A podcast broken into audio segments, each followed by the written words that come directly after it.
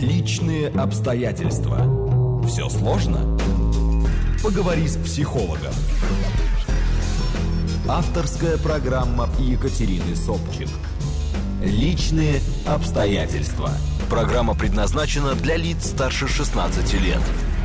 18 часов 5, почти 6 минут в студии «Говорит Москва». Добрый-добрый вечер. С вами я, Екатерина Собчик. Всем привет.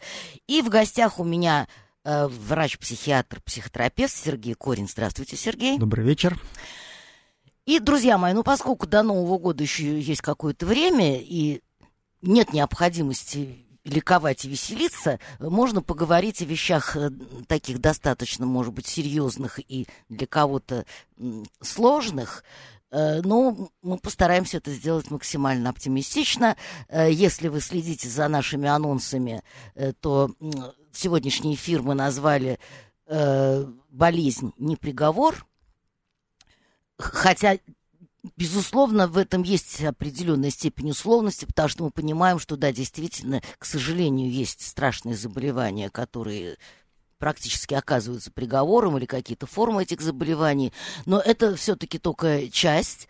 А в основном, э, ведь вот ну, как я себе это представляю, как показывает мой опыт, там, мой собственный, когда я там дебютировала с какими-то хроническими болезнями, э, опыт моего окружения. Ведь как обычно, Сергей, происходит, вот, на мой неврачебный взгляд, э, происходит дебют заболевания, там, допустим, язва, там, сердечное какое-то заболевание, неважно какое. И ведь поначалу это ужас-ужас, потому что, во-первых, э, абсолютно меняется реальность, меняется самоощущение, какие-то новые, пугающие телесные ощущения возникают э, на человека обрушивается э, диагноз, который звучит в любом случае противно, как минимум. Э, ему тут же, значит, э, выкатывает доктор, в объятия которого он попадает кучу ограничений. Там вы теперь не будете есть, вы теперь не будете пить, вы не будете курить, вы не будете ругаться матом и заниматься сексом вы тоже не будете. Ну, вот что-то такое, да, в общем, много всяких ограничений, э, что пугает очень, потому что возникает ожидание ухудшения качества жизни. А иногда и действительно вот какое-то отступление, ну, в любом случае, это отступление от привычного стиля жизни, в любом случае. Но все-таки, когда речь идет о какой-то хронике, а не о фатальном заболевании, там, когда ногу отрезали, да, то проходит какой-то период, и человек к нему вроде как адаптируется – то есть он находит э, какую-то схему лечения подходящую, он находит э, какой-то образ жизни, там, допустим, с ограничениями, но не такими ужасными, или он к ним привыкает. И, в общем, выясняется, что с этой болезнью жить можно, и не так уж это ужасно. Вот на врачебный ваш взгляд, это так, или я как-то немножко э, преувеличиваю или преуменьшаю? Ну, трудно отделять врачебный взгляд от общечеловеческого потому что медицина, она практическая. И, как мы видим, люди привыкают ко всему. Еще Федор Михайлович Достоевский нам сказал, что да, человек — это существо, которое способно адаптироваться, привыкнуть к чему угодно. Что, ну, там немножко другая цитата, да, дословно не воспроизведу, но смысл таков, mm-hmm. это, это и есть определение человека. К чему угодно. Нам кажется, ну как это можно, как можно жить, ну, не знаю, без ноги? Уверяю вас. Ну, крайний пример это Паралимпийские игры. Да. Скажем, да? Вот, поэтому э, это не фатальный, естественно, случай, когда нет ноги. Ну, имеется в виду, что что-то безвозвратная какая-то потеря, да, mm. что ноги у нас не отрастают. Вот, поэтому болезни вообще это вещь неприятная по определению. Но опять же, нам нужно понять, что то, что неприятно, это не приговор. Мы же не в суде. Угу. Приговорить себя может только сам человек, да, вынести себе вердикт, заключение и сам себя, что тем самым наказать. То есть... Ну, то есть многое, если я правильно понимаю, многое зависит от отношения самого человека к себе, к своей болезни к жизни. И если вот он такой э, ослик и а, то у него даже каждый насморк будет фатальным и ужасным, и он будет каждый раз готовиться к смерти, писать завещание. Да, ну вот вы очень хорошо описали практически ну, большую часть факторов, которые вызывают такой негатив у людей, да, это и неопределенность определенная, да, нужно сразу как-то с этим да, тревогу это вызывает сразу, изменение стереотипа жизненного, это все очень важно. И опять же очень важно, у кого болезнь. Дело в том, что, да, если человек исходного слегка такой пессимистический, то у него он из ничего может развить вообще э, очень выводы крупная такая категоричность мышления. Ну да, такая. огромную историю. То есть, ой, у меня там немножко скачнуло давление, я умираю. Вот так банальным образом люди и паники зарабатывают себе, и все. То есть люди с такой склонностью, такими особенностями мышления, с такими особенностями восприятия, они сами себя могут травмировать. Поэтому еще раз, судьей в этом суде условном, да, где кто-то там кому-то выносит приговор, mm-hmm. всегда является сам себе человек. Э, другое дело, что, э, опять же, психологи давно изучали этот вопрос, вопрос адаптации к болезням. И есть так называемые стадии адаптации к болезни. Нам, опять же, имеет смысл их упомянуть. Да? Опять же, к болезням тяжелейшим, болезням необратимым, болезням, ну, там, каким-то хроническим состоянием, онкология какая-нибудь там выраженные, опять же, потому что, опять же, онкология, онкология рознь, да? Конечно, конечно. То есть, есть, когда человеку поставили диагноз рак, это все лишь э, обозначение того, что у него есть раковые клетки в организме. Там, как, а, это еще не значит, что все, приехали. Ну, тем более, мы же обещали быть оптимистичными. Надо напомнить нам, что люди-то, мы все умрем, поэтому что тут, собственно говоря, мелочиться. Вот, поэтому стадии... Как говорит одна моя знакомая, все равно от чего-то придется умирать. Конечно, так конечно. Поэтому, если хочется выносить кому-то приговоры, может сразу себе вынести приговор, в общем-то. Есть... Ну, хочется жизнь, попозже, хочется Жизнь это такая болезнь, которая заканчивается смертью. Вот, э, ну, пару слов про стадии. Дело в том, что когда действительно человек э, сталкивается с тяжелым и ну, вполне вероятно, необратимым каким-то процессом, серьезным процессом, угрожающим его жизни, благополучию серьезным, он проходит так называемые стадии принятия болезни. Ну, первая стадия, это довольно распространенное явление, это отрицание. Ну как же так? Ну, нет, ну это не Этого я. не может это быть. не может быть. С кем угодно, только не со мной. Вообще ни в коем Вторая, случае. почему Вы это именно со мной, да? Вторая, мы, мы начинаем изволить гневаться. Да, почему мы, это начинаем, именно со мной? За что? Что такое? Это несправедливо. Начинается поиск виноватых. Начинаем, медики не смотрели, вы тут все там это самое. А вы меня довели, Вы меня семья. довели и так далее и тому подобное. Угу. Ну, так как это реакция контрпродуктивная, а делать что-то надо, третий этап это всегда, ну не всегда, а довольно часто это торг. Торг с судьбой, торг с Богом, торг э, с врачами. Ну, нет. ты об этом поподробнее, пожалуйста. Ну, нет, ну, все-таки, ну, все-таки, наверное, можно что-то сделать. Наверное, если в этой клинике нельзя, то где-то в клинике в Занзибаре где-нибудь, ну, все-таки это делается. Или, боже, боже, там, я обещаю больше не курить, не пить, и женщинами это самое... Или я продам дачу. Я продам дачу, построю монастырь, и все, так сказать, будет. Но, ежели все-таки ответа на этот призыв нет, и в торг никто не вступает. Дальше начинается трезвая оценка ситуации. Трезвая оценка ситуации может привести человека к этапу депрессии. Потому что радоваться, собственно особо нечем. Конечно. Тут, э, вот. Но депрессия продолжается ровно до тех пор, пока человек не находит возможности продолжение жизни в этих условиях. То есть, но опять же, трезвое продолжение. Вот это уже называется принятием, смирением. То есть, как я с этим буду жить? Как только он понимает, что тратить свои силы и энергию на страдания по поводу того, что он изменить не может, нет смысла, и начинает обращать свой взор, как можно дальше продолжать жить и, и может быть, даже радоваться жизни, несмотря на то, что есть ну, объективная проблема. Да, что жизнь продолжается, еще много чего можно сделать, и все. Вот это уже очень быстро приводит к процессу принятия и, ну, то есть такого вот уже, ну, сказать, вполне нормального существования. Ну вот смотрите, простите, я вас перебью, потому что тут просто смс которые могут потом куда-то ускакать. Э, э, очень любят наши слушатели, ну, практически любую тему переводить в какую-то социально-политическую плоскость. Да? Это здорово. Это, это специфика нашей аудитории. И вот, пожалуйста, значит, СМС. 08 говорит. Вообще, говорит, у нас проблема не с заболеванием у человека, а с безнадегой, в которую он впадает в случае неплатежеспособности. И, и это правда. Сколько мы видим э, объявления по тому же самому телевидению, в наших же самых эфирах, собираем деньги на лечение ребенка, нужна операция, которая стоит миллионы. Нету миллионов у человека. То есть можно конструктивно думать об операции, но где я, черт побери, возьму эти деньги? Ну, сейчас мы не будем э, размышлять во всех деталях, где люди могут брать деньги, там, продавать почку и Нет, и нет, нет, я квартиру. просто говорю о том, что есть э, так, такая вот сторона, есть такой момент, который не дает возможность быть просто таким конструктивным и рассудительным.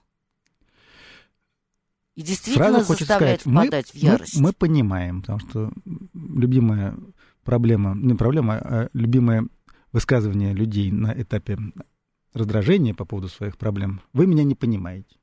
Мгм. Нет, мы понимаем, что бывают проблемы, которые очень неприятны. Вот. Но еще раз хочу подчеркнуть. Проблема создает себе сам человек. Что значит безнадега, связанная с деньгами? В каком смысле? Что значит безнадега? Безнадега какого рода? Он на улице, он э, замерзает. Живет в однокомнатной квартире, которую трудно Обратите продать внимание, он уже живет в И однокомнатной И- квартире. И, где-то жить-то надо. В Во-первых, Москве. во-первых, не хватит денег Продает квартиру. Уезжает куда? в Калугу. В Гуа, в Калугу. М. Ну, то есть, да, можно найти выход. Хорошо, читаю Если это однокомнатная квартира, это уже не безнадега. Просто у кого-то жемчуг мелкий, знаете ли. Это да, с, с этим я согласна. Э, Болезнь не приговор, э, говорит 68-й, а способ отвлечься от прочих мирских проблем, которые чередуются как полоски, но бывают доставляющие большой дискомфорт и, опять же, потребность в финансах. Все туда. Этот же 68-й говорит, что понятно, но это известная шутка. Врачи мечтают о том, что бедные не болели, богатые не выздоравливали. Простите, друг мой, но это банальность. Э, И в нашей стране, он же говорит, трудно быть педантом во всем, э, там, вакцинация, диспансеризация, э, к- контрацепция и так далее, гигиена, иначе из-за пустяка и похотливых удовольствий, ух ты, придется расплачиваться всем тем, что простым смертным и так недоступно. Но это вас немножко занесло, 68-й, мы не об этом все-таки говорим, мы, мы- мы все Про прекрасно... похотливое удовольствие, это наверное, у нас следующая, следующая программа. Да, это мы как-нибудь в другой раз. Э, п- Просто мы сейчас говорим о Но том... даже с одной ногой они вполне доступны. Конечно, с одной стороны. Нет, он говорит о том, что иной раз вот из-за этих удовольствий человек потом получает вот такую кару, ну, значит, за- за- зато успел получить свое удовольствие. Э, Не об этом речь. Речь о том, э, как мы адаптируемся к своему заболеванию и э, какие ресурсы стоит задействовать, какие механизмы стоит задействовать. И вот обратите внимание, ведь ну, в каждой сфере есть свой какой-то кошмар. Э, Поскольку все-таки Сергей у нас психиатр, я бы хотела сейчас перевести разговор немножко в плоскость такую более ему близкую. Ну, понятно, когда речь идет там о соматических заболеваниях, э, наш ужас это рак. Рак и спид, пожалуй, да, вот две вещи, которые вот Не надо пугаться. Спит лечится, антиретровирусная терапия принимается, вирусная нагрузка падает до нуля, неопределяемая. Ура, все ура, это прекрасно, люди... все это прекрасно, только вот об этом надо вам чаще говорить по радио, по крайней мере, на Другое нашем. что потому по, что по- люди радио этого полезно, не знают. полезно это и не говорить, это, э, потому что на страхе люди чаще пользуются средствами защиты. А с другой стороны, они боятся сделать укол в Но нужно понять, что больнице, хотя там одноразовые жизнь, вроде. жить будете, но лекарства придется принимать постоянно. Поэтому все-таки предохраняйтесь и не слупайте в похотливое удовольствие с незнакомыми, малознакомыми, ну социально безответственными социально людьми. безответственными людьми. Ну, хорошо. И тем не менее, вы, вы можете говорить об этом все что угодно, но мы знаем, что э, есть вот этот страх, есть канцерофобия. В конце концов, ее никто не отменял. Э, Ровно потому, что если спит, ну, хоть в каких-то случаях можно объяснить, что вот там плохо себя вел, и, и вроде как, ведя себя хорошо, ты вроде бы там защищаешься, но ну хоть какое-то объяснение. Рак просто неизвестно откуда свалился тебе на голову. Объяснить можно что угодно. Порча, кара Божия. Нет, ну вот как можно называть порчей, можно называть карой Божией, можно на- называть э, там Твоя злоба съела тебя изнутри. Просто теория вероятности, что вот, вот воронка, вот в эту воронку попала, в эту не Вирусная попала. теория. Да, вот, но тем не менее оно тебя настигло, хотя вел ты себя хорошо, не пил, не курил вообще. Да, к этому моменту причина уже не имеет значения. Вот оно. Да. Ку-ку, Просто приехали. сидит человек и боится, а когда он с этим сталкивается в ближайшем окружении, у него этот страх усиливается, потому что он знает некие обстоятельства. Я, я это знаю по собственному опыту. У меня не так давно умер муж моей подруги, и вот он ну. год умирал, и я вам скажу, это не, не могло оставить равнодушным не только потому, что я потеряла любимого человека, но и потому, что начинаешь думать вот так вот. А, а вот он здесь, и, и, и начинаешь думать действительно, а за что? Потому что такой был хороший, такой семьянин. И действительно, и, и пить, и курить перестал совсем к этому возрасту, вот вел себя хорошо. И уж о всяких сомнительных удовольствиях речи нету, потому что, во-первых... А зачем тогда он жил? Во-первых, облика морали... В анекдоте. Нет, ну как, ну, прекрасная семья, прекрасные дети. Вот. Вот, все, вот. все прекрасно, и вот так вот вырван человек из жизни. И так начинаешь потихоньку уши прижимать, что вот тебе что же по башке может дать в любой момент. Я просто апропо это говорю. Mm? В вашей среде какой самый жуткий страх?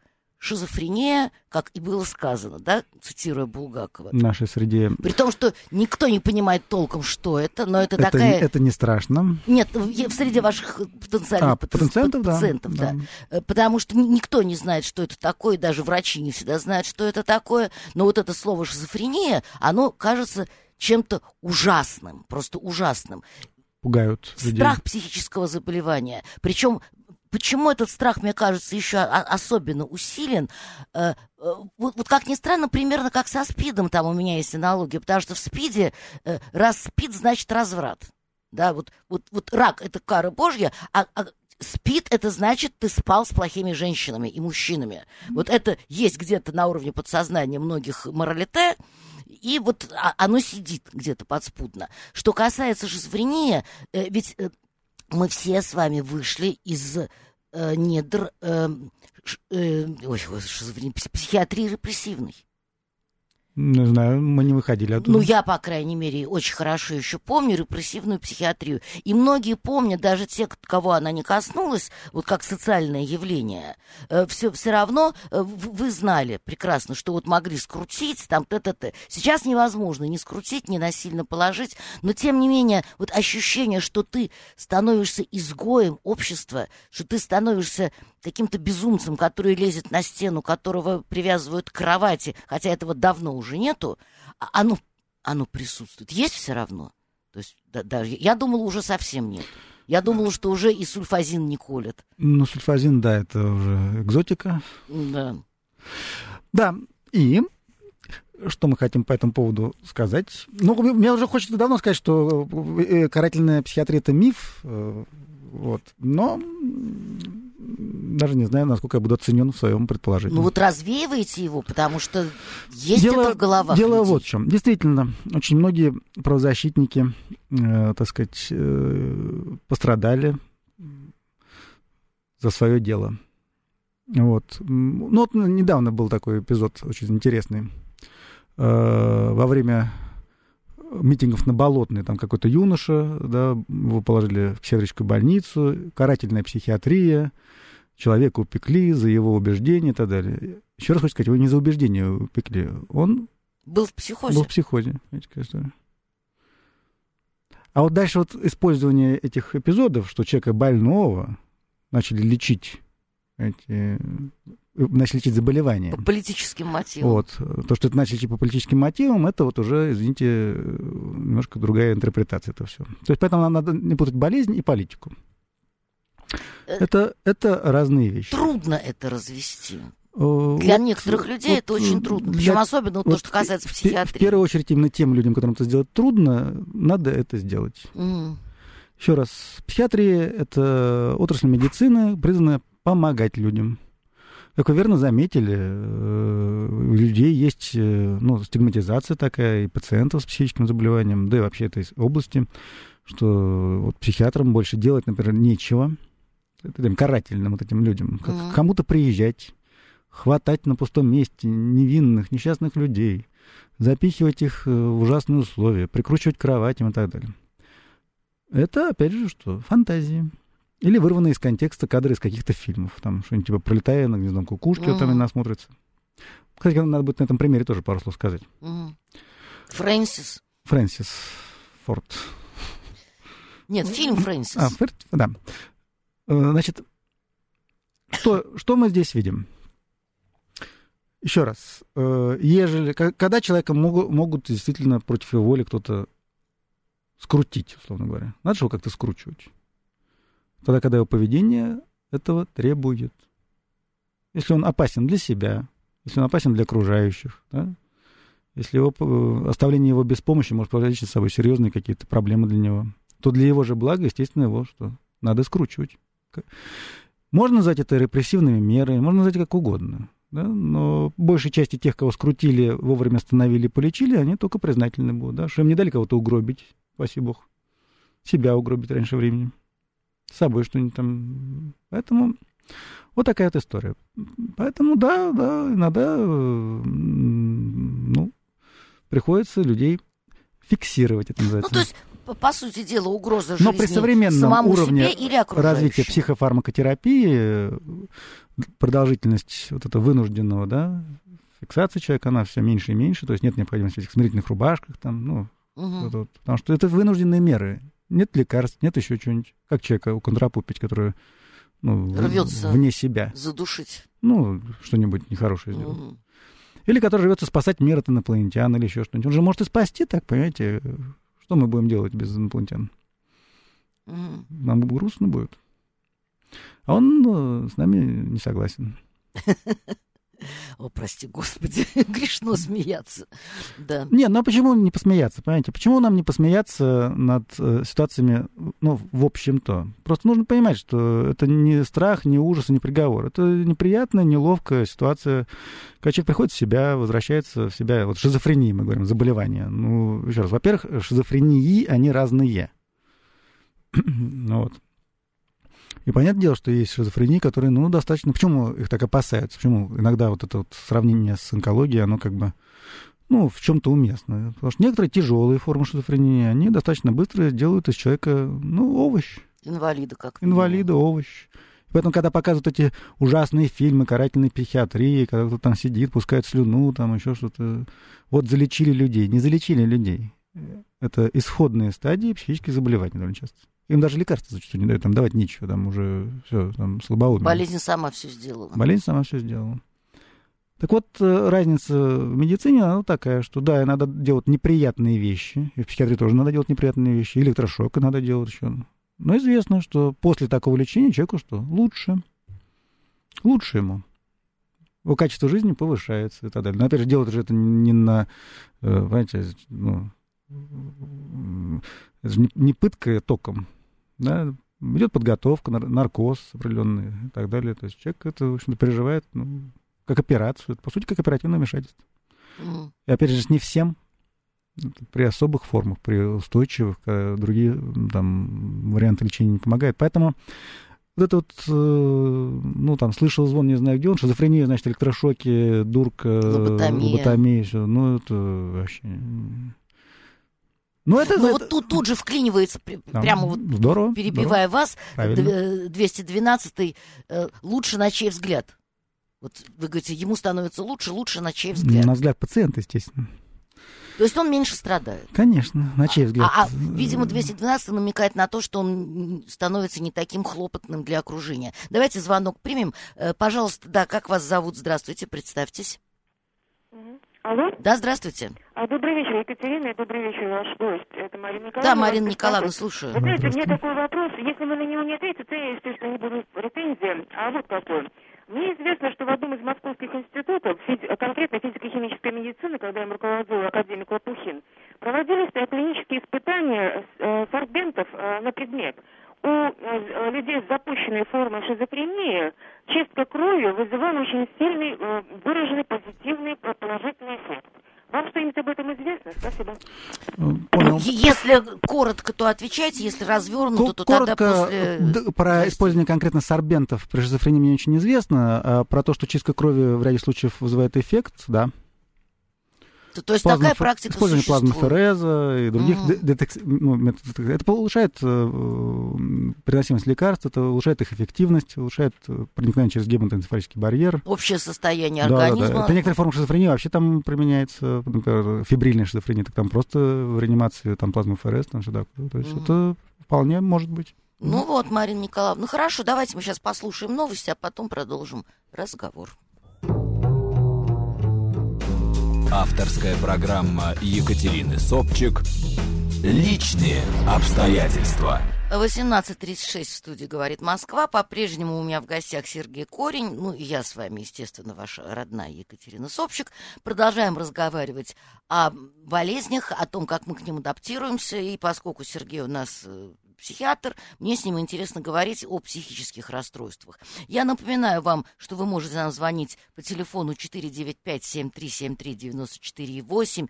Пишите, пожалуйста, смс 925-8888-94-8 и телеграмм говорит МСК-бот. Э, по возможности содержательно э, вот, друзья мои, вот какие-то такие простые банальные рассуждения о том, что хорошо, а что плохо, и что мы за все хорошего против всего плохого, я особо не считаю. Вы не обижайтесь, пожалуйста, просто не хочется размазывать эфир. Ну вот у нас тут звонок, давайте мы его примем. Да, пожалуйста, как вас зовут? Здравствуйте. Да, здравствуйте, Николай. Да, Николай, мы вас слушаем. Здравствуйте. Да. Э, вот э, в семье такая ситуация была.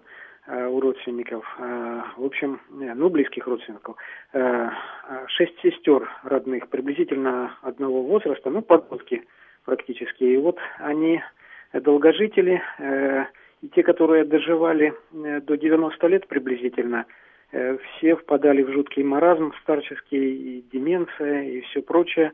И вот это дело, ну, сестры, mm. как это может отразиться на Э, следующих поколениях. Стоит вот, ли им доживать до 90 да, лет? Они были, да, но они были, э, в, в, когда, ну, уже жени, э, вышли замуж, жили в разных условиях, получили различное образование, питались по-разному, жили в разных э, местностях, но в основном, вот доживая до определенного возраста, щелк, включался выключатель, переставали узнавать близких и со всеми последствиями. Спасибо большое. Угу. А вопрос у нас, э, как с этим быть или что ожидать от этого?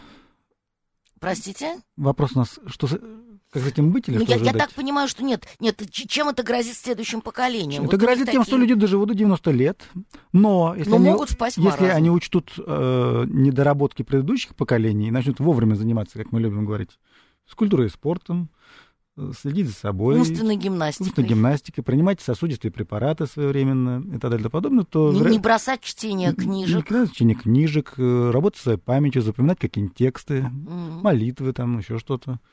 Вот, то вероятность того, что их маразм достигнет сходного уровня, может существенно снизиться. То есть существует все-таки и профилактика. Вот. А быть в маразме, кстати говоря, вот к вопросу принятия болезни, ну так э, это вообще прекрасно. Это проблема для окружающих. Ну, конечно. Ну, э, э, Елена задает, ну, почти философский вопрос. Я не знаю, рискнете ли вы на него отвечать. А что такое шизофрения? Это аномалия развития всего организма или это вирус? В кавычках. Э, ну, это и не то, ни другое. И никто не знает, что это. не рыба, это не микроб. Угу. Вот, это все-таки, ну, так на определенном уровне, да, то, что исходные причины, они разные, это сочетание довольно часто факторов, опять же мы говорим, шизофрения не разные, но проявляет это себя в сбое, так сказать, судя по тому, что помогает при ней, да, помогает при ней корректоры дофаминового, серотонинового обмена. Сейчас я думаю, никто ничего не понял. Ну, это ответ такой просто. Да, хорошо. Чтобы, чтобы сразу отбить желание на эту тему. Продолжить разговор на эту тему. Вот. Поэтому это какой-то сбой да, биохимии, биохимических процессов в головном мозге. Ну, вот 12 спрашивает, а электрошок и лоботомия вообще не применяются сейчас никогда и нигде? Не, почему? Электрошок применяется. Почему применяется. Хотя и, и лоботомия применяется. Достаточно устаревшим. По вот, показаниям. Вот, надо человек как прицепится к какому-то слову, и вот, вот и, и, и достает.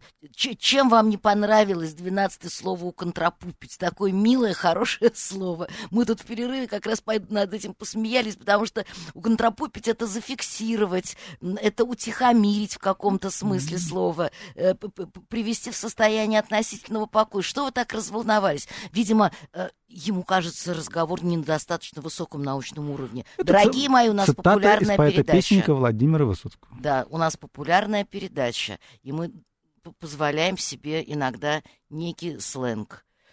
Э, Так, известный главный врач еще года назад не исключал симптоматику, особенно в мегаполисах. Так, опять вы что-то такое общее говорите. Так, э, один еще звонок, и я все-таки хочу с вами разговор продолжить задать вопрос. Давайте еще один звонок, слушаем вас. Алло, Екатерина Сергей, добрый вечер. Евгений Москва беспокоит. Да, здравствуйте, Евгений. Значит, вот, да, а, в прошлом году со мной случилось некоторые приключения. Был выпивший, попал в отделение милиции. Причем я их сам даже вызвал, потому что там была проблема с таксистом. Вот что мне говорят вот про эту карательную психиатрию. Я попросил их сделать, э, дать мне возможность сделать звонок домой. Mm. Они мне этого не дали. Сказали, говорить, что это только по уголовным делам вы можете делать, а по административке нет, нельзя. Но я так что разошелся, стал требовать. Так на дежурный лейтенантик, э, первое, что он мне говорит, 15 суток вообще без суда и следствия тебя могу задержать. Так, и второе, будешь так все буянить, психушку тебя тут же дал, у меня есть такие права. Это факт. Угу. Ну, то, то есть вы, вы на самом деле больше говорите о том, как работают mm. наши правоохранительные органы, да, а не психиатрия. Да, да, но они не такое право, как я понял, действительно. А, а, вас, а этого вас мы не знаем. Обманули. Этого мы не знаем. Это обманули. он вам так сказал, да. Значит, ситуация вот в чем заключается. Ну, мы, честно говоря, не знаем, э, как вы себя вели. Вот. Но действительно есть закон о милиции. Вот. И в ситуации, когда поведение человека неадекватно, угрожающее, есть основания полагать, что он болен психическим заболеванием, да, милиция на себя вправе вызывать бригаду психиатрической помощи. Далее это выглядит так. Приезжает бригада, и ежели психического заболевания не, не, находит. не находит, она уезжает. То есть надо очень стараться, чтобы вас э, забрала бригада психиатрической помощи. Никому это не это, надо. Это не такси, не перевозка, и не способ, так сказать, спасения из... И, и нету, видимо, какого-то зловещего сговора между Сговора нет. Более того, психиатры вызывают милицию, потому что, сами понимаете, если забаррикадировался какой-то человек, который, ну, пусть болен, но с обрезом, угу. вперед пойдет сотрудник милиции.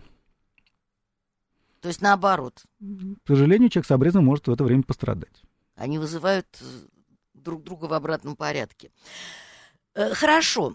Э, скажите, вот так, такой задам, может быть, парадоксальный вопрос, э, и, может быть, он там, на первый взгляд, дико звучит. Ну, вот, а можно ли, ну, выжить какие-то преференции, какую-то выгоду своего заболевания. Я не имею в виду только то, что там к вам относятся бережно, э, с вас меньше спроса, меньше требований, а вот что-то человек может получить, ну, что называется, взамен того, что он утратил.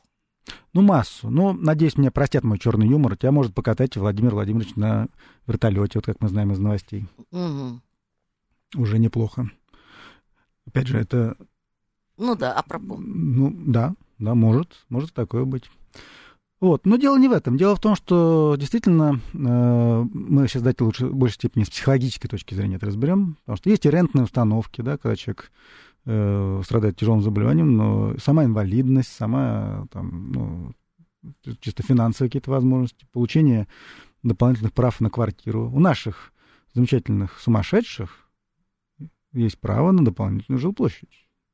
Угу. При формах туберкулеза определенных есть право. Но это когда имеется в виду государственное распределение. Не, потому ну, что я говорю, можно мы, все, что угодно. Мы говорим о преференциях. Угу. Поэтому преференции есть очень даже вещественные. Но мы будем не о вещественном говорить, наверное, в большей степени, да? Все-таки у нас как-то больше тема. Да, да, да. Меня, меня интересуют как раз вот какие-то Поэтому психологические сам факт бонусы. наличия заболевания является очень удобным фактом внутренней жизни для объяснения того, почему до сих пор я что-то не сделал, Почему до сих пор я так несчастен? Почему это... Вот ежели бы у меня не было бы этого заболевания, понимаете, я был бы вот такой, секой и так далее. К сожалению, очень часто на поверку выясняется, что даже при этом заболевании ничто не мешает человеку в этом направлении двигаться. Объективно. Еще одной неприятной здесь особенностью является э, такая вот логика внутренняя. Ну, ее называют иногда посредованием. То есть сначала вот я избавлюсь от своего тяжелого заболевания, а, а потом, потом начну жить. Начну жить. Еще раз хочу сказать, чем раньше вы начнете жить, тем быстрее это заболевание перестанет быть для вас тяжелым. Ну, есть еще один момент немаловажный, ну, при этом он достаточно, так сказать, общеизвестный. Э, ведь, э, ну, мы знаем, что очень часто творческие люди страдают э, всякими расстройствами. То есть получается, что плата вот за их страдания, за их необходимость там получать лечение, является их э, творческий потенциал, их душевная тонкость, их нестандартный взгляд на мир, э, дающий возможность там художнику писать какие-то необыкновенные картины и писать, может быть, необыкновенную ну, музыку. Знаете, Или это миф? Это миф. С одной стороны, потому что это не надо разбирать в э, терминах платы, приговора, угу. расплаты, суда. Надо объективную реальность. Талантливый человек с будуна утром просыпается на нерве. Да-да-да. Какая обостренная чувствительность. Да-да-да. Какие правильные мысли приходят. У многим людям, которые сталкивались с похмельем, с утра известно это забавный феномен, когда такие правильные, справедливые мысли приходят в голову. Например, закрыть окно. Закрыть окно это минимум. Позвонить родителям, как давно он не видел свою маму. Э, как хочется все-таки это. Ну, почему-то дня два-три проходит, и все великие мысли куда-то испаряются. Поэтому, а если бы он еще был талантливым? А если бы он был постоянно в состоянии А если бы он еще и успел это все записать угу. на нерве, на эмоции. Вот. Поэтому, да, такая легкая э, взвинченность, такая, пусть и нездоровая, иногда дает какой-то даже конструктивный результат до определенного уровня. Поэтому не стоит себя стимулировать допингом, потому что, еще раз, никого умней он, к сожалению, по итогу не делает скажем так, талантливый человек вполне может без, без этого обойтись. Но да, некоторые вот э, так себе помогают. Это с одной стороны. С другой стороны, так как э, особо тонкая, чувствительная психика, которую мы часто можем сравнивать с такими, знаете, аптекарскими весами. Угу. Люди же они разные, да? Кто-то как аптекарские весы, тонкий, чувствительный. Если на него положить мешок с картошкой, то он просто сомнет его, сломается. А кто-то, как э, на такие весы овощные, да, плюхнули, бум, и там чуть-чуть что-то только пошевелилось. Там. Понимаете? Поэтому все люди хороши, все по-своему здорово. Да? Хорошо, что есть люди такие немножко более дубовые, которые способны переносить все, не шелохнувшись. Это хорошо, с одной стороны. Но они платят за это тем, что они не могут видеть этих полутонов, нюансов, то, чем так для нас дорогие и цены люди, вот, так сказать, нерва, люди творчества.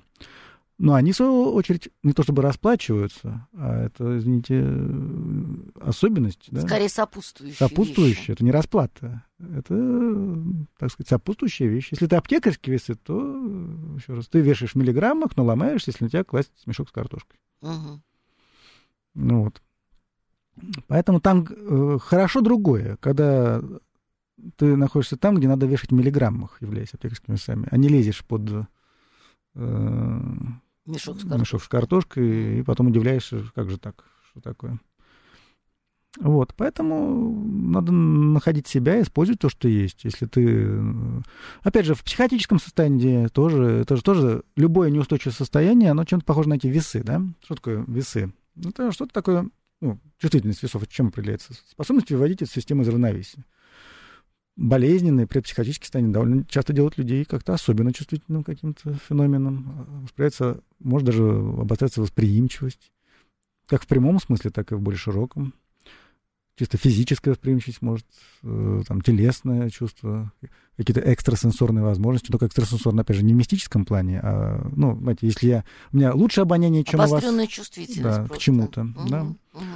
Ну вот почти про это спрашивает Анастасия, э, немножко с другой стороны. Э, вредны ли вот эти лекарства, которые применяются при лечении психических заболеваний? Ну, давайте так, еще раз. Э, любые лекарства принимать не по показаниям не полезно. Так как если это лекарство хоть какое-то действие оказывает, сами понимаете, э, зачем нам на себя оказывать действие, если у нас нет в этом необходимости. Слово «вред», э, давайте опять же это транслируем. На... Есть люди, которые годами, годами, в прямом смысле слова, некоторые даже всю жизнь принимают те или иные психотропные препараты. Если взять анализы их крови, мочи, печени и так далее, довольно часто они вполне нормальные. Но, то есть организм но, тоже адаптируется? Но, да нет, они просто... То есть то, что пишут как побочные эффекты к любым препаратам, про анальгин почитайте, понимаете, это же не обязательно должно быть. Угу. То есть есть люди, у которых, например, некоторые нейролептики повышают пролактин, и тогда это становится проблемой, предположим. Надо иногда менять препарат. Но у большинства людей этого не происходит. Тогда не ну, надо. То есть надо смотреть индивидуально, и не надо, так сказать, всех... Да, поэтому если вред а, какой-то появляется, для этого нужно... Поэтому это лекарство назначают врачи. Поэтому это надо обсуждать с своим врачом, который, по, по идее, должен быть осведомлен о возможных вредах, и, ну, побочных эффектах и взаимодействиях этих препаратов. Если что-то есть, э, дальше с этим работаем. Но только, опять же, в этом всегда есть такой тонкий подвох в таких вопросах. Еще раз, лекарства просто так не назначают. И назначают ситуацию, когда с лекарством человеку явно будет лучше, чем без них. Ну и, естественно, дурацкий вопрос, э, но тем не менее, а бывают ли профилактические лекарства? Конечно, конечно. Психотр... Есть, психотропные? Ну да. Ну, конечно. То есть, чтобы не заболеть, попью-ка я чего-нибудь. Да, ну вот, например, есть такое расстройство, биполярное расстройство, или там, некоторые формы биполярного расстройства раньше называли маниакально-депрессивный психоз. Вот для профилактики оно протекает фазами для профилактики обострения. Для профилактики обострения есть Но препараты. подождите, тут уже есть болезнь. Да. Тут уже есть болезнь, и вы профилактируете обострение состояния, Да. так же, как мы профилактируем там обострение язвы Мгм, препаратами. мгм. А вот так вот вроде человек здоровый, но чтоб чего не вышло, попью-ка я чего-нибудь, чтобы не сойти с ума. Но он уже как-то не очень здоров. Вот мне тоже так кажется. Ну, Явно фоби- 68-й фобия. сегодня у нас что-то совсем его переклинило. Теперь он рассуждает о том, что может быть омерзительно пьющей женщины. Ну вы что, капитан очевидность? Вы, зачем это просто все говорите нам? Мало ли ко- кому что еще омерзительно. А вот э, жалко человека, Татьяна. Кстати, омерзительно пьющие женщины для некоторых мужчин могут быть э, очень привлекательны. В определенном В смысле. определенном смысле. Да. А вот Татьяна не по теме, конечно, и тем не менее, давайте что-нибудь скажем. Как пережить потерю домашнего животного? Третий месяц не могу в себя прийти, полная апатия и отсутствие желания общаться с друзьями. Может, другого завести? Ну, вот это вот э, важный практический вопрос. Дело в том, что э, для того, чтобы пережить что бы то ни было, нужно все-таки выходить на уровень выше. Понимаете, вот, когда происходит какая-то потеря, да, когда мы говорим о принятии, что такое принятие? Это трезвая оценка, в первую очередь, ситуации. Да? Вот оно лежит, это милое животное, мертвое, может быть, даже пахнет уже. Фу. А что делать? Ну зачем же? А что делать? до такого Что доводить? делать? А мы говорим, нет, нет, оно живо. Нет, нет, это не с ним. Нет, нет, это не наш. А потом смотрим, вот его ушки, вот его пятна на хвосте, вот это наше. Что до этого мы никак не могли сделать? Мы никак не могли принять, очевидное. Ну вот у нас принятие появилось. Ну, каких-то элементов, да? Мгм. Мы увидели, что это наш. Но принесло ли нам это радость? Нет. Принятие, трезвость, оно радости не приносит. Помните, когда мы говорили про этапы Да. развития. А что же дальше? Что-то не хватает, принятие тоже есть, в реальности мы находимся, не выдаем желаемое за действительное. А дальше надо понять простую вещь. А что больше, чем животное в твоей жизни есть? Мгм. Все, на этом клином сошелся белый свет, больше не о чем поговорить. Жизнь не продолжается. Весь твоя жизнь — это животное. Опять же, если ответ «да», сами понимаете, ну, это уже говорит о том, что нужно этому человеку делать. с собой. Помогать. Очень серьезно. Это вообще... М. Поэтому да, да. Надо посмотреть вокруг. Помимо животных есть еще дети. Помимо животных есть еще... Ну, как правило, так, так, так, люди, тяжело переживается поименно- одинокими людьми. Я же поэтому и говорю. животного. Поэтому Мгм. ты посмотри вокруг-то. Кроме животных еще много всего есть. Я уж не говорю о том, что, ну, если хочется приложить свою заботу. Вот. Но и о себе тоже не надо вспомнить. Кроме того, как страдать животных, больше нечем заняться. Как бы это ни прозвучало. Мгм. Я не говорю, что это непонятно, порочно или постыдно страдать о близком, даже если это животное. Но все-таки. Ну, то есть, по сути дела, здесь речь идет, Так вот- видимо, о каком-то залипании. Так вот, до тех пор, пока человек не увидит что-то большее, какую-то высшую цель в своей жизни, выходящую за рамки того, что его, так сказать, травмировало, он так и будет в этом залипать. И, кстати говоря, это даже становится очень удобным. Это, э, страдание обретает такую сакральную святость. Ну, я же могу не подметать тогда. Да, я, же, я, же, я, же, я же в страдаю, я занята. У меня же умер- умерла кошечка, я теперь в страдании. Да. Звучит как-то, знаете, вот... но вы не поймете все равно это, скажет вам такой человек. Да Это, это само А собой. что понимать-то? Ну, что делать? Да, Жалко, но бывает. Жалко, но и бывает, С другой да. стороны, жалко, но неизбежно. больше жалко такого человека. А, если а подумайте, что было бы, если бы вы его пережили. Вот, наверное, было бы хуже, потому что... э, Так мы его пережили уже. А? Оно уже умер.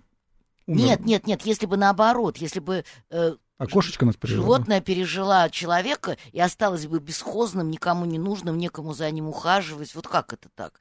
Я, например, считаю, что все-таки я должна своих котов сначала похоронить, потом самой умирать. Иначе я буду волноваться о их судьбе, если я буду способна волноваться, уже перейдя некий рубеж. Да. Так что по-разному можно посмотреть. Мало совсем времени. Можете что-нибудь сказать о специфике, опять же, вот принятия или отношения, или обращения с ну, более легкими расстройствами, э, когда речь идет просто там о невротических состояниях, о э, психогенных депрессиях, да, не эндогенных э, в результате да любых, болезни, а вот психогенных. Дело вот в том, что ну, в практическом смысле, наверное, первое, что нам нужно сказать, мы уже отчасти косвенно об этом говорили, не надо себя стигматизировать, это называется. То есть не надо наклеивать на себя какое-то клеймо больного человека. Да? То есть, невроз, да, это заболевание, расстройство. Ну, понимаете, язвенная болезнь тоже расстройство. Это все расстройство, но это не говорит о том, что человек плохой, порочный, там, не знаю, слабый, слабовольный. Любое расстройство. То есть очень сильные люди, очень, не знаю, авторитетные. Посмотрите жизнеописание там моделей, дизайнеров, президентов стран даже целых, понимаете, страдали теми или иными психическими расстройствами, фобиями и так далее. Потому что заболевание, оно тем отличается, что оно не очень зависит от нашего желания. Вот, и от нашего качества. От нашего качества, да.